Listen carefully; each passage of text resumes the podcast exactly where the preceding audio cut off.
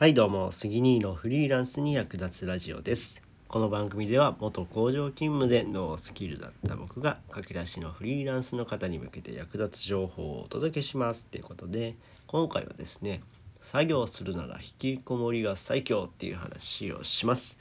はい、えー、まあ僕はね今、えー、フリーランスで web 制作の仕事をしています。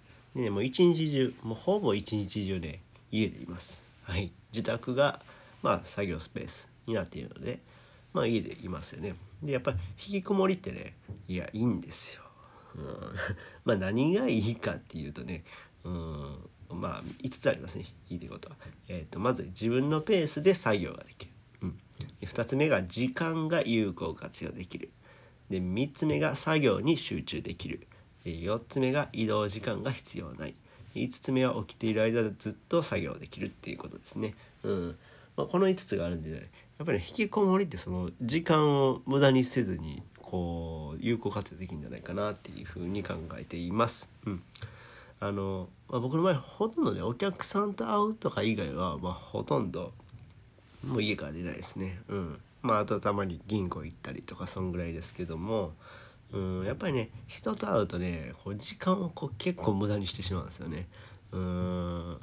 いやまあ人と会うのも大事ですよ。その刺激をもらうっていうのも大事です。でもそれ以外の時に人に会っちゃうとやっぱりね全然作業は進まないんですよね。そこはねやっぱ無駄な時間を生んでしまう。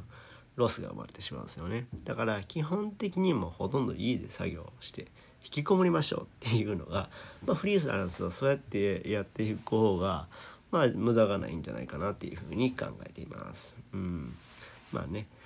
なかなかね。でもその多分最初はねこう会社員からフリーランスになった時ってなかなかねこう集中力とかもないんですよね。これがほんまに。なんかなんていう休憩時間とかも自分次第そうそうそうそう自分次第なんですよね。だからどうやってこうなんか意識をちゃんと持つかっていうのが大事でダラダラダラダラしちゃうとでも引きこもりも意味がないです。なので自分の中で時間をきっちり決めておくとか何かルールを決めておかないとやっぱりその会社と違って誰かが見張っているわけではないんで、うん、自分ルールは作っておいた方がいいですね。はい。ってな感じで今日は作業するなら引きこもりが最強っていう話をしました。はい。まあ、この話が役に立ったよって方はいいねボタンを押してもらえると嬉しいです。またチャンネル登録、フォローしてもらえると励みになります。はい。あとね、この今ちょっと僕悩んでるんですけど、うん、ちょっとラジオのタイトル変えようかどうしようかなって思ってるんですけども、うん、なんかこんながあればいいよっていうのをコメントいただければ嬉しいです。そうですね。フリーランスに役立つラジオ。どうなんやろなってこれ。これどうなんかな。うん。一個悩んでるのがなんかフリーランスの癒しラジオとかね。あの僕結構ちょこちょこ言われるのが声が癒し系ですねとか言われてるんで。うん。癒しラジオと癒しラジオ？フリーランスの癒しラジオうん、うんこんなにした方がいいんかなとか思いながら悩んでいるところです。はい、コメントいただけると嬉しいです。てな感じで、えー、今回はここまでです。はい、ありがとうございました。バイバイ。